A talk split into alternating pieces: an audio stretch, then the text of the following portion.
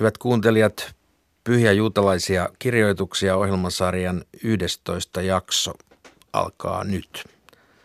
Tänään tulemme hetken kuluttua kuuntelemaan Misna isien lukukappaleita tekstin neljännen luvun, mutta sitä ennen asiantuntijamme kenties pohjustavat tätä tekstikatkelmaa hieman tai antavat niin sanotusti eväitä teille hyvät kuuntelijat. Paikalla ovat siis, ja nyt vaihdetaankin virkistyksen vuoksi hieman järjestystä, emeritusprofessori Tapani Harviainen, ylirabbiini Simon Leifson ja filosofian tohtori Riikka Tuori. Tervetuloa taas kerran teille kaikille ja, ja todellakin siis Misna neljäs luku. Aforismikokoelmamme siis jatkuu. Mitä tästä haluaisitte näin niin kuin etukäteen laittaa kuuntelijalle mieleen? No jos kuuntelija on pystynyt seuraamaan, niin tässähän on ollut tällaisia rabbeja, jotka mainitaan nimeltä ja sitä ei välttämättä tietenkään huomaa tuosta tekstistä, mutta tutkijoiden mukaan nämä sijoittuu osin sukupolviin. Eli, eli tuossa aiemmin äh, oli juuri temppelin tuhoutumisen jälkeen vaikuttaneita rabbeja, eli tuonne Bar Kohvan kapinaan asti 130-luvulle asti eläneitä henkilöitä. Ja nyt on sitten tämän kapinan jälkeen syntyneitä tai eläneitä ja vaikuttaneita rabbeja äänessä. Ja heilläkin on aika samanlaisia viisauksia annettavana kuin aikaisemmillakin rabbeilla. Mutta tosiaan tämä, tämä tällainen dynastinen rakenne tässä näkyy myös, että on, on isiä ja poikia ja on opettajia ja oppilaita. On ihan mahdollista, että tämä Mishna on jossakin vaiheessa loppunut tämän neljännen luvun loppuun, eli siihen, mihin kohta luetaan. Sen jälkeen tulee nimittäin niin kuin täydennyksinä tämmöisiä numeraalisia lukuja, miten kymmenellä sanalla luotiin maailma tai, tai, tai seitsemän ominaisuutta on järjettömässä ja niin edelleen, jotka on tämmöisiä tyypillisiä, voisi sanoa opetuksellisia muistikeinoja – jotka vaikuttaa ikään kuin olisi tänne loppuun lisäilty tämän varsinaisen aineiston jälkeen. Ja siinäkin tämä kerroksellisuus tietyllä, tietyllä tavalla voi tulla näkyville. Kerroksellisuus, joka nähdään jatkossa vielä oikein selkeänä, kun siirrytään sitten Gemaraan Talmudin puolelle. Niin, viisaus, mitä se on? Se on sitä, että oppii jokaiselta jotakin. Se on neljännen luvun alku. Sitten tietenkin se, että meidän pitäisi olla nöyrä, eli nöyryys. Kaksi uutta aspektia, joka tuodaan tähän neljännessä luvussa ja monia muita viisauksia. Näillä on hyvä aloittaa. Millaisissa käytännöllisissä tilanteissa te synagogassa käytätte näitä tekstejä? Mä sanoisin näin, että tämä pelkistettynä vastauksena siis juutalaisen pitää olla hyvä ihminen – ja, ja, ja tuota, jos me puhutaan synagoga-toimista ja muista, niin kyllä tietenkin siellä nyt ei selkeästi näy, se on hyvin semmoista rutiinin omasta, hyvin usein siis kanttori lausuu tekstejä ja johdattelee ihmisiä, jotka ovat kenties hukassa, eivät tiedä missä mennään. Ää, arvostetaan Tooraa hyvin, hyvin, hyvin korkealle, siis kun Toora otetaan kaapista ulos, kaikki seisovat, kun Toora kulkee ohi. On niin kuin kuningas kulkisi ohi – Eli aina kun Toora on, on liikkeessä, niin me kunnioitetaan ja ollaan nöyriä sen edessä. Ja tämä on sitä viisautta. Kuunnellaan Misnan neljäs luku. Neljäs luku. Ben Zoma sanoo, kuka on viisas? Se, joka oppii jokaiselta ihmiseltä, sillä on kirjoitettu. Jokaiselta opettajaltani olen saanut ymmärrystä. Kuka on sankari? Se, joka kukistaa taipumuksensa pahaan, sillä on kirjoitettu. Sävyisyys on sankaruutta arvokkaampi, maltti enemmän kuin kaupungin valtaus. Kuka on viisas?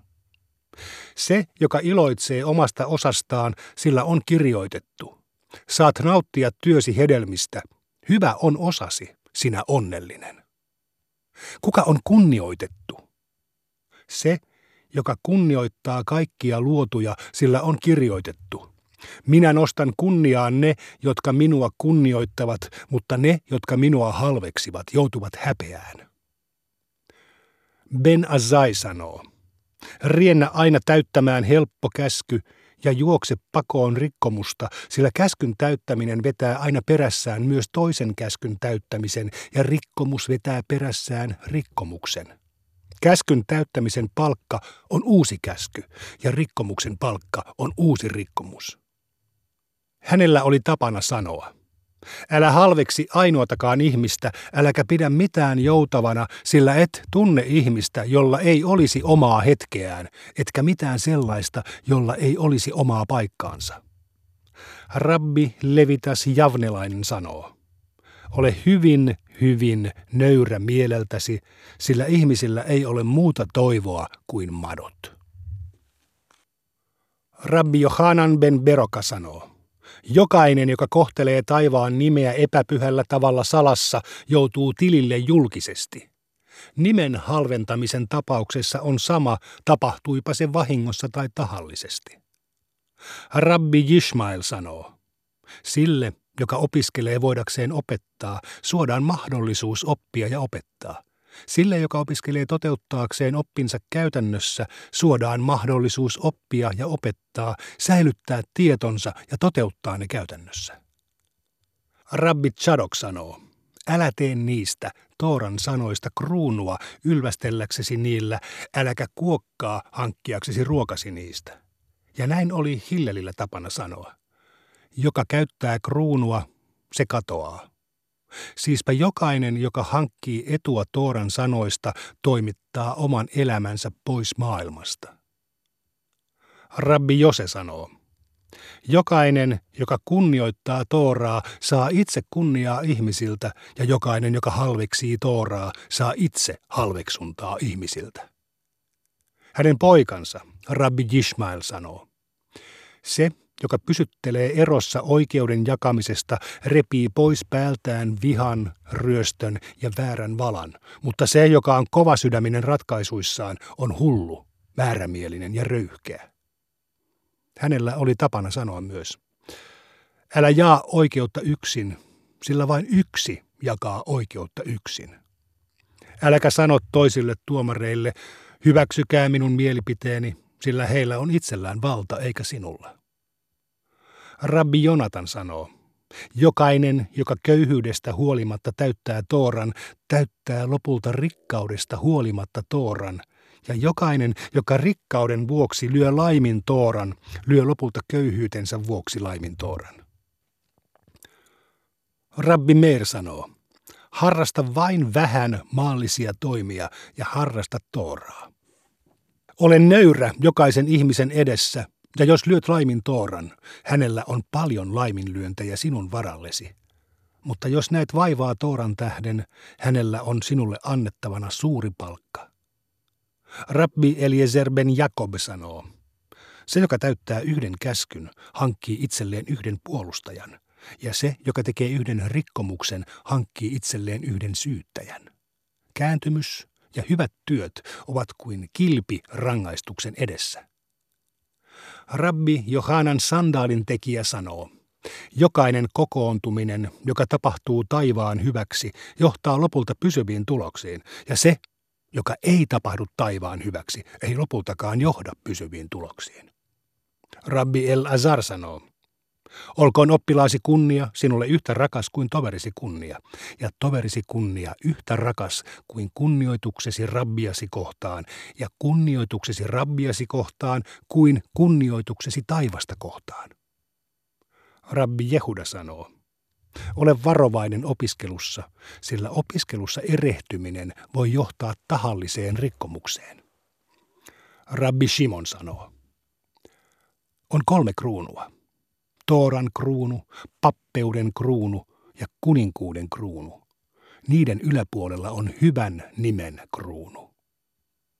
Rabbi Nehorai sanoo, Muuta pois Tooran paikkaan, äläkä sano, se tulee minun perässäni, tai että sinun toverisi täyttävät sen sinun hyväksesi. Äläkä jätä elämääsi oman ymmärryksesi varaan. Rabbi Jannai sanoo, ei ole hallussamme selitystä jumalattomien rauhalle eikä vanhurskaiden kärsimyksille.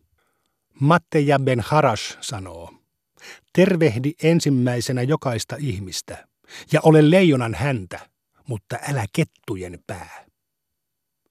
Rabbi Akiva sanoo, tämä maailma on tulevan maailman edessä olevan eteishuoneen kaltainen. Laittaudu kuntoon eteishuoneessa, jotta voit astua pitosaliin. Hänellä oli tapana sanoa myös, yksi kääntymyksen ja hyvien tekojen hetki tässä maailmassa on parempi kuin koko tulevan maailman elämä. Yksi autuuden hetki tulevassa maailmassa on parempi kuin koko tämän maailman elämä. Rabbi Simon sanoo, Älä koita lepytellä toveriasi hänen vihansa hetkellä, äläkä lohdutella häntä silloin, kun oma vainaja on heitetty hänen eteensä. Älä kysele häneltä silloin, kun hän on tekemässä uhrilupausta, äläkä pyri näkemään häntä hänen sortumisensa hetkellä. Shmuel nuorempi sanoo, kun vihamiehesi kaatuu, älä iloitse. Kun hän kompastuu, älä riemuitse. Elisha ben Avia sanoo, joka opiskelee lapsena, mitä hän muistuttaa? Mustetta, joka on kirjoitettu uudelle pergamentille. Joka opiskelee vanhana, mitä hän muistuttaa? Mustetta, joka on kirjoitettu uudelleen puhtaaksi pyyhitylle pergamentille. Rabbi Jose ben Jehuda Kefar Bablilainen sanoo, joka oppii nuorilta, mitä hän muistuttaa. Sitä, joka syö raakoja rypäleitä ja juo viiniä suoraan puristamostaan joka oppii vanhoilta, mitä hän muistuttaa. Sitä, joka syö kypsiä rypäleitä ja juo vanhaa viiniä. Rabbi Meir sanoo, älä katsele ruukkua, vaan sitä, mitä siinä on. On uusia ruukkuja täynnä vanhaa viiniä ja sellaisia, joissa ei ole uuttakaan. Rabbi El Azar Kappar sanoo, kateus ja himo ja kunnianhimo vievät ihmisen pois tästä maailmasta. Hänellä oli tapana sanoa myös, Syntyneet ovat syntyneet kuollakseen. Kuolleet tullakseen herätetyiksi eloon ja elävät joutuakseen tuomituiksi niin, että kukin tietäisi ja tiedottaisi ja tajuaisi, että hän on tekijä. Hän on luoja. Hän on opastaja ja hän on tuomari. Hän on todistaja, hän on oikeusjutun nostaja ja hän langettaa ratkaisun. Hän jonka edessä ei ole vääryyttä eikä unohdusta, ei puolueellisuutta eikä lahjottavuutta. Hän, jonka on kaikki. Tiedä, että kaikki on merkitty tiliin, ja älköön paha taipumuksesi uskotelko sinulle, että tuonella on pakopaikka, sillä tahtomattasi sinä olet syntynyt. Tahtomattasi sinä elät. Tahtomattasi sinä kuolet, ja tahtomattasi sinun on kerran tehtävä tili kuninkaan edessä kuningasten kuninkaan, pyhän. Olkoon hän kiitetty. No niin. Miten haluaisitte kommentoida tämänpäiväisiä aforismeja? Tässä lopussa on todella komea yhteenveto siitä, mitä tähän mennessä on Pirkeä Vuotista luettu. Keskeiset seikat koottu siihen yhteen – Yksi tämmöinen juutalaisuudelle tärkeä asia, joka on jäänyt keskustelematta, sisältyy myös tähän loppuun. Älköön paha taipumuksesi uskotelko, uskotelko sinulle, että tuonella on pakopaikka ja niin edelleen. Tämä taipumus, jetser, niin kuin se kuuluu hebreaksi. Siinähän on kysymys, että juutalaisuus näkee, että ihmisessä on hyvä taipumus, taipumus hyvään, jetser tov, ja taipumus pahaan, jetser raa ja ihmisillä on valta, vapaa valta pyrkiä ratkaisemaan näiden välillä, kumpaa niistä seuraa. Mutta molemmat on, äh, sanokaamme, väijymässä ihmistä koko ajan. Siis tarkoittaako tämä vapaata tahtoa? Tämä vapaata va- tahtoa, kyllä. kyllä Va- ja, ja siis myöskin se, että nämä hyvä taipumus ja paha taipumus, ne on molemmat tarpeellisia. Eli paha taipumus on semmoinen, joka muun muassa saa meidät menemään elämässä eteenpäin hankkimaan puolison, ää, käymään kauppaa, olemaan vaikkapa kunnianhimoinen, vaikka tässä vähän jo vihjattiin, että se liiallinen kunnianhimo vie ihmistä poispäin maailmasta. Mutta kuitenkin, että et kyse on sellaisesta ihmisen elämän tärkeistä asioista ja kaikkein tärkeintä on vaan pitää ne tasapainossa. Että paha taipumus ei koskaan pääse voitolle, se on aina vaanimassa tosiaan siellä ovella ihmistä. Ja tähän liittyy sitten läheisenä kysymys siitä, että mistä paha tulee maailmaan. Kaikille uskonnoille hyvin suuri ja vaikea kysymys, jota kutsutaan teodikean ongelma, ongelmana. Ja täällä nopeasti meni tuolla kappaleessa 13 Rabbi Jannain vastaus siihen. Rabbi Jannain sanoo, ei ole hallussamme selitystä jumalattomien rauhalle eikä vanhurskaiden kärsimykselle. Sitten minä resignoitunut vastaus siihen, että meillekään ei ole loppuun saakka selitystä. Me voidaan opettaa jetsereistä ja miten ne tuottaa semmoisia ja semmoisia tuloksia. Mutta kuitenkin tämä kysymys jää ongelmaksi. Miksei kaikille palkita hänen hyviä tekojaan selvästi ja miksei jokainen konna joudu suoraan onnettomuuteen. Kyllä, tämä Yetzer Ara ja Yetzer Tov on, ne on tärkeitä käsitteitä. On myöskin käsite sitten – varsinkin Hasidutissa, eli tämmöisessä niin kuin enemmän ja kabbalistisessa tekstissä, niin sitten siellä mainitaan myöskin se, että meillä on nefesh behema ja nefesh elokit. Eli meillä on tämä, koska olemme fyysisiä, niin meillä on tämä eläimellinen puolemme. Ja, ja koska olemme myöskin Jumalan kuvaksi tehtyjä ja meissä on sielu, joka on osa Jumalaa, niin meissä on myöskin jumalallinen puolemme. Ja tämä liittyy myöskin vahvasti siis tähän Jetser Tovi ja Jetser Ra. Se Jetser Ra on kytköksissä siihen eläimelliseen puoleen. Ja se Jetser Tov on se niin sanottu puhtaampi, puhtaampi puoli meissä. Mutta tulee aina mieleen se sarjakuva tai, tai nämä, nämä jossa, missä sarjakuva, Tom and Jerryssä vai missä se on, se, kun, kun tavallaan se puhuu se mm se tavallaan se olkapäitten päällä, että se punainen ja sitten se valkoinen, että tee näin ja tee näin. Niin se tulee jostakin, se tulee jostakin se. Itseni kiinnostaa tällainen, ehkä teidän mielestänne yksityiskohta, mutta haluaisin kuitenkin pienen kommentin siihen tässä. Erässä kohdassa Rabbi Simon sanoo, on kolme kruunua, Tooran kruunu, pappeuden kruunu ja kuninkuuden kruunu mutta jatkaa kuitenkin sen jälkeen. Niiden yläpuolella, siis näiden kolmen, on hyvän nimen kruunu.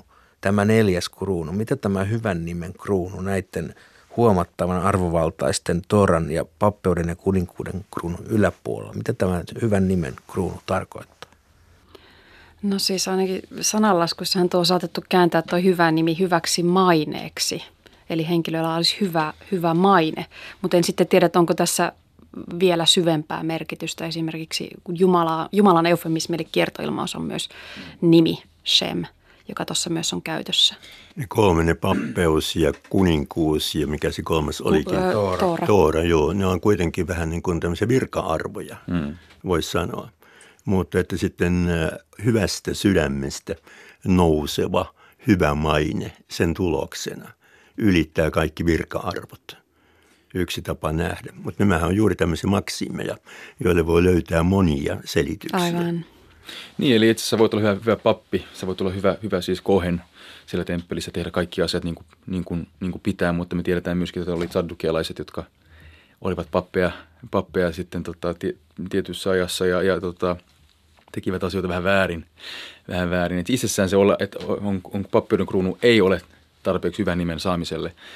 Itsessään olemalla Israelin kansan kuningas ei ole tarpeeksi, koska me tiedetään, että Salomon, sehän oli 900 vaimoa. Ja kun kielletään, että älä vie kansaa takaisin Egyptiin, niin hän otti hirvittävästi hevosia Egyptistä. Kuninkaat tekivät virheitä, koska kuninka, kuninkaat ovat verta ja lihaa.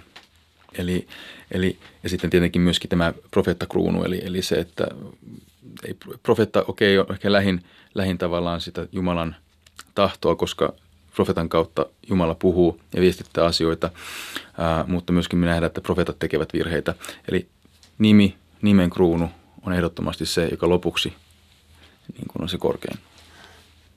Se on se kruunu, että tavallinenkin ihminen voi tavoitella. Että tavallinen ihminenkin voi saada siitä kosketuksen ja olla, olla sen, niin kuin, sen sen her, niin kuin sanotusti Herra, eli ei niin kuin Jumala Herra, vaan, vaan Herra sen asian niin kuin kontrollissa. Ja itse asiassa juuri tämä kohta on näkynyt esimerkiksi hautakivikirjoituksissa Itä-Euroopassa juutalaisilla, juutalaisilla haudoilla. Eli tällä on ollut merkitystä myös, myös tällaisen kokonaisen elämän arvioinnissa. Kannattaisiko vielä nostaa esille tämä oikeuden käsitteleminen, joka täällä monen kertaan tulee näkyville ja joka ehkä meiltä menee ohi Vähän ristiriitaisena vielä täällä ihan alussa opetettiin, opetettiin suuren synagogan miesten tärkeänä lauseen, olkaa harkitsevia oikeutta jakaessa. Ja sen jälkeen oikeuden jakaminen on täällä käsitelty moneen kertaan. Mutta nyt viimeksi luetussa jaksossa tuolla kappaleessa kuusi Rabbi Ishmael sanoi, se joka pysyttelee erossa oikeuden jakamisesta, repii pois päältään vihan ryöstön ja väärän valan. Siis minkä takia oikeuden jakamisesta puhutaan näin paljon? Se johtuu siitä, että juutalaisuudessa ja juutalaisilla on ollut sisäisen oikeudenkäytön valta – siis yhteisön sisällä tapahtuvan oikeuden jakamisen mahdollisuus. Ja se tietysti luo erilaisia vaikeuksia.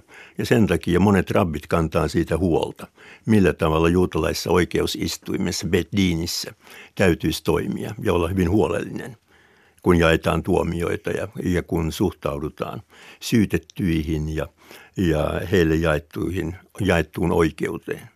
Kiinnitin itsekin huomiota tähän oikeuden – asian ja teeman voimakkuuteen tässä ja, ja, ja silmiin pisti tämä samassa kohdassa hieman myöhemmin oleva, oleva muotoilu, älä jää oikeutta yksin. Eli oikeuden käyttö kollektivisoidaan ilmeisesti vastuun jakamisen niin kuin vuoksi tässä. Kyllä, siis eihän, meillähän ei ole beddinia eli tuomioistunta, kahden ihmisen tuomioistunta. Meillä pitää olla aina kolme vähintään. Kolme, kolme on minimi, miniminumerinen arvo siis niin, tota, oikeusistumille. Ja, ja meillä on siis oikeusistumia 3, 23 ja sitten 70, eli tämä suurin neuvosto, Sanhedrin.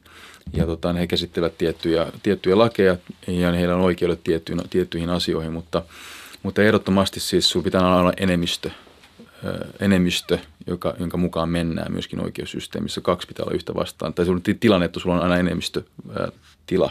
Ja tota, Totta kai tämä näkyy myöskin jo, jo toisessa Mooseksen kirjassa, kun puhutaan Parsa Titrosta, että Jitro eli Mooseksen vaimon ää, isä, joka ei ollut juutalainen, ää, niin hän, tota, hän myöskin siis ehdottaa ja antaa neuvon Moosekselle, jonka Mooses ottaa vastaan.